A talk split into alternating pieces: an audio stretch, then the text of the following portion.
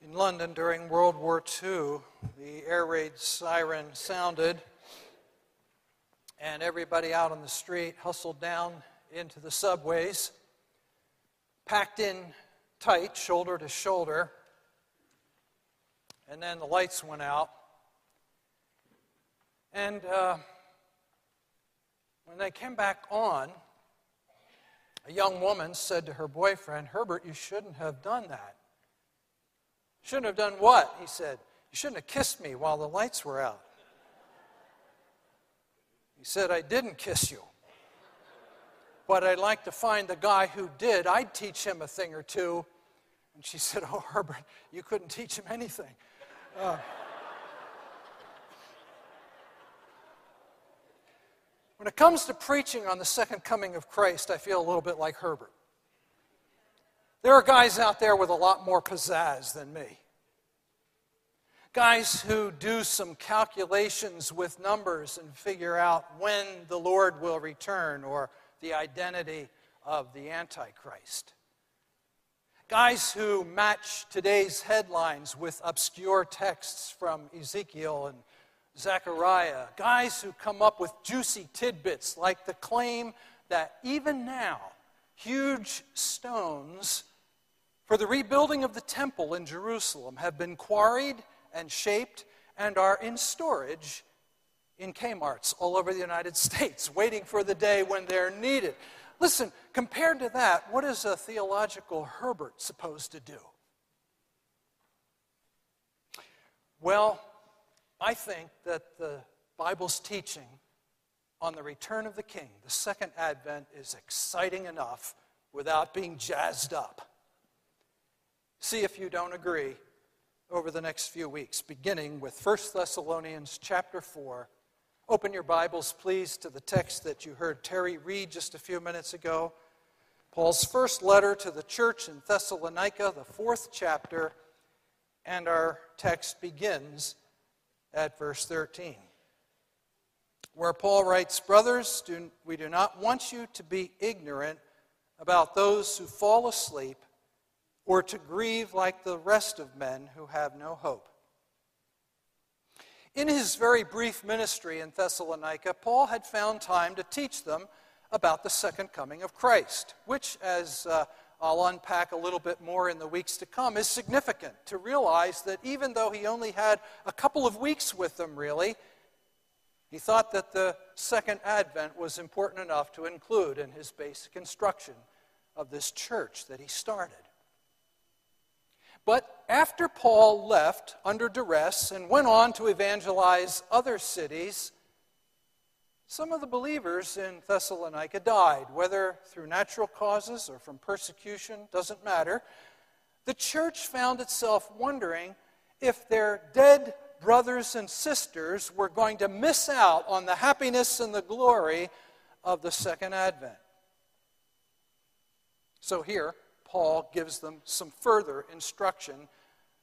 He says, You'll grieve naturally, but uh, you don't have to grieve hopelessly because, as he'll go on to say in the rest of the paragraph, your dead brothers and sisters are not going to miss out on anything. I have probably preached more often on 1 Thessalonians 4:13 than any verse in the Bible because I have officiated at hundreds of funerals. And here's hope. We grieve the loss of those we love, but we don't grieve in the same way or to the same degree as people who are without hope. Here is hope. Death is sleep, Paul says. A euphemism, which the dictionary defines as an agreeable term for a disagreeable thing. No, I don't think Paul's using a euphemism here. I think this is a powerful re- reality, and it comes up twice more in this text and again in chapter 5 that death for the believer is sleep, from which we awaken to life with a capital L. And at the funerals where I have read and expounded on this verse, I have said that death is not a wall, it's a door. Or as C.S. Lewis put it, all of our life in this world is but the title page. And when we die, we begin the great story that goes on forever and ever, in which each chapter is better than the one before. There's hope. And that's where Paul starts this passage on the return of the king. Verse 14. We believe that Jesus died and rose again. And so we believe that God will bring with Jesus those who have, there it is again, fallen asleep in him. Jesus' victory assures us of our victory. We who are united by faith to Jesus participate in his life and death and resurrection and ascension and return. What he achieved, he achieved for his people. And so his coming again is something that we too will participate in. His resurrection assures his people that death will not ultimately, finally, separate us from his Father. And when he comes again, this verse says he will bring with him those who have fallen asleep in him. They're already with him. Now, the Bible doesn't say a whole lot about the intermediate state in between physical death and the resurrection. Christians tend to fill in the gap in information with all kinds of theories, and you'll hear some of them at funerals. But we do know this Paul says to be absent from the body is to be present with the Lord. So, those Thessalonian believers and your friends and family who trusted Christ but have since died are with him, and he will bring them with him when he comes. On that day,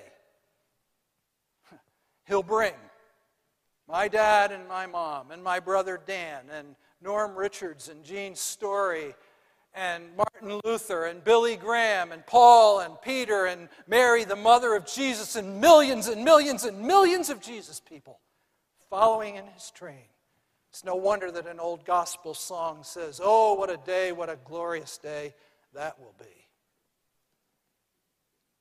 Verse 15.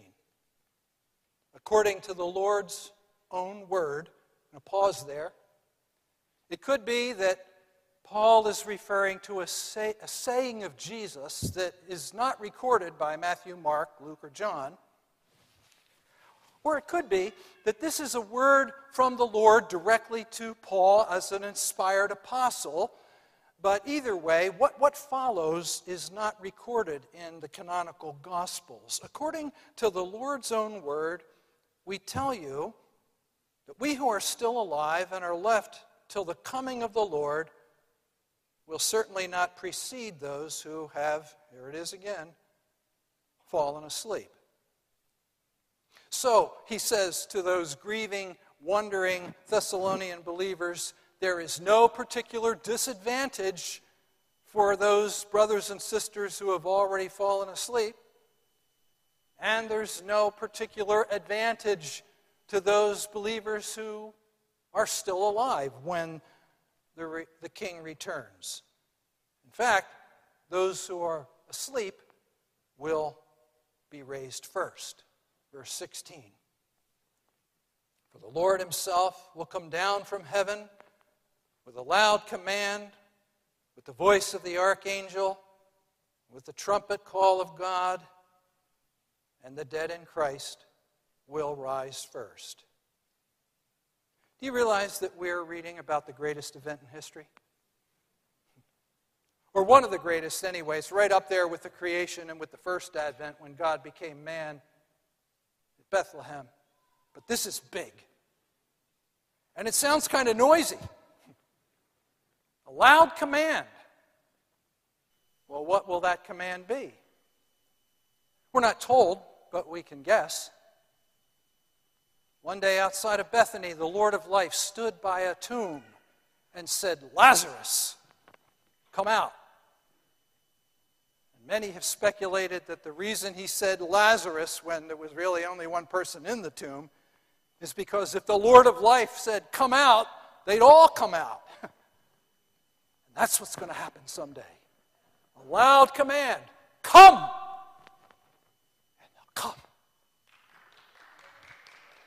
And then the voice of the archangel, the greatest of the angels, the herald.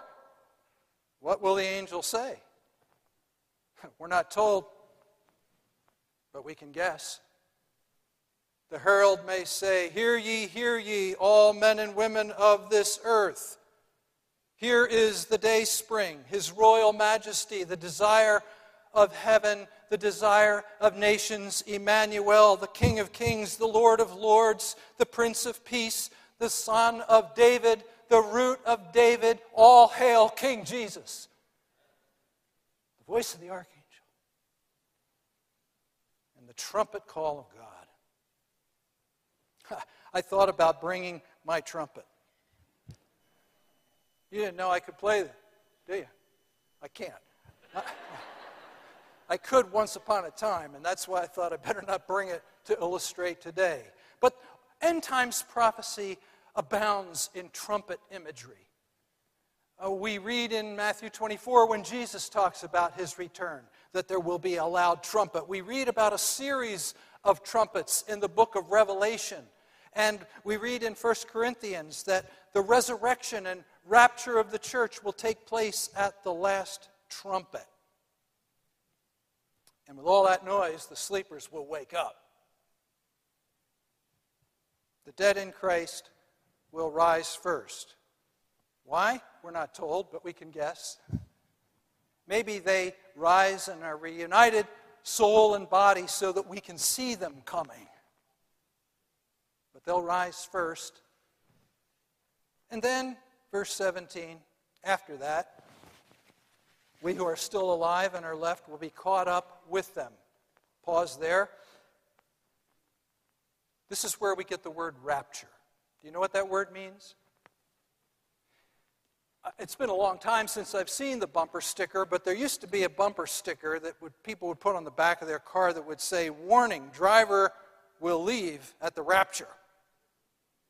Driver will disappear, something like that.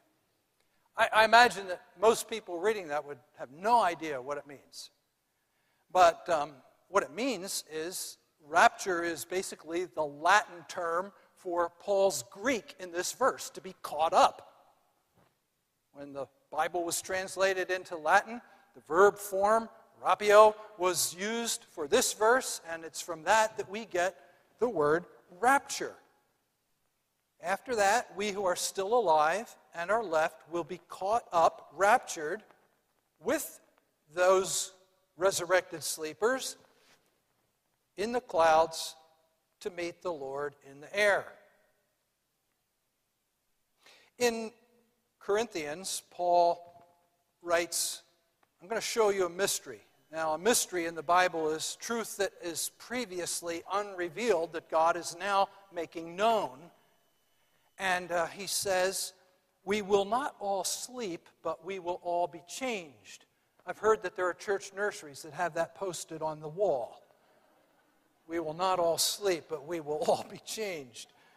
Um, what he means is we won't all die, but we will, all of us, get resurrection bodies. We'll be changed. God's people knew for centuries that at the end of time there would be a resurrection. What they did not know until Paul, inspired by the Holy Spirit, revealed it to the church is that even those who are living at the last day will get resurrection bodies. We will all be changed. You've probably heard me tell the story of the old farmer who took his family to the big city for the first time. They had never been to the city, they'd never seen what a city has to offer the tall buildings, the crowds. They, they walked around just looking, taking it all in. He took his wife to a department store, and then he and his son went to a bank, the tallest building in the city, and there in the lobby, he saw something he had never seen before.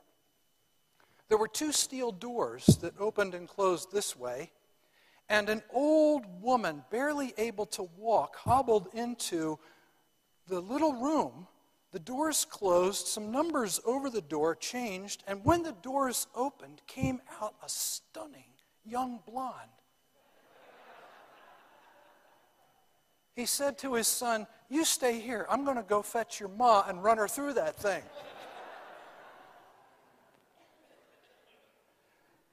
no less amazing is the change that's going to take place in all of Jesus' people. Whether dead or alive when he comes again, we will all be changed. And we will meet the Lord in the air. Not to stay forever in the clouds, this staple of cartoons about the life to come somebody sitting on a cloud strumming a harp. We meet him in the clouds, but we return to the earth where he'll reign. Heaven will be on earth.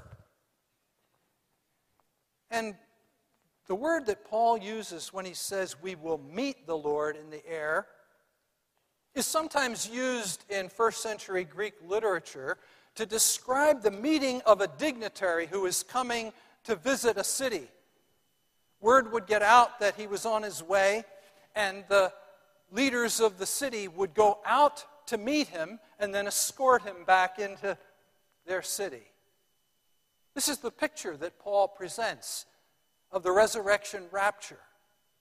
Those of his church who are alive at the time will be caught up with the resurrected dead in Christ, the sleeping who are now awakened, to meet the Lord in the air, and then accompany him back to his earthly kingdom. And we will be with the Lord forever. That's the emphasis. Not exactly when or how or how long we'll be in the air, but we'll be with the Lord. And that's what matters. Therefore, verse 18 encourage one another with these words. Anybody here need encouragement these days? An election doesn't go the way you think it should. Ah, but a perfect king is coming. The doctor says it's incurable. Ah, but the Lord of life is coming. Seems like the whole world is on crazy pills. Ah, but the Prince of Peace is coming. Loved one of yours dies. Of course you'll grieve. But the risen Christ is coming. David and Karen Mains wrote a series of stories, supposedly for children. I love them. Tales of the Kingdom. They're set in a fictional place called Great Park, where servants of the king live, try to serve him despite opposition. There are rangers who are responsible for the safety of Great Park, and they have a call and response. How goes the world? The world goes not well, but the kingdom comes. How goes our world? The world goes not well,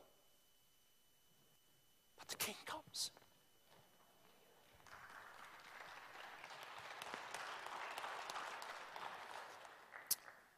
Let's pray and then we'll sing again.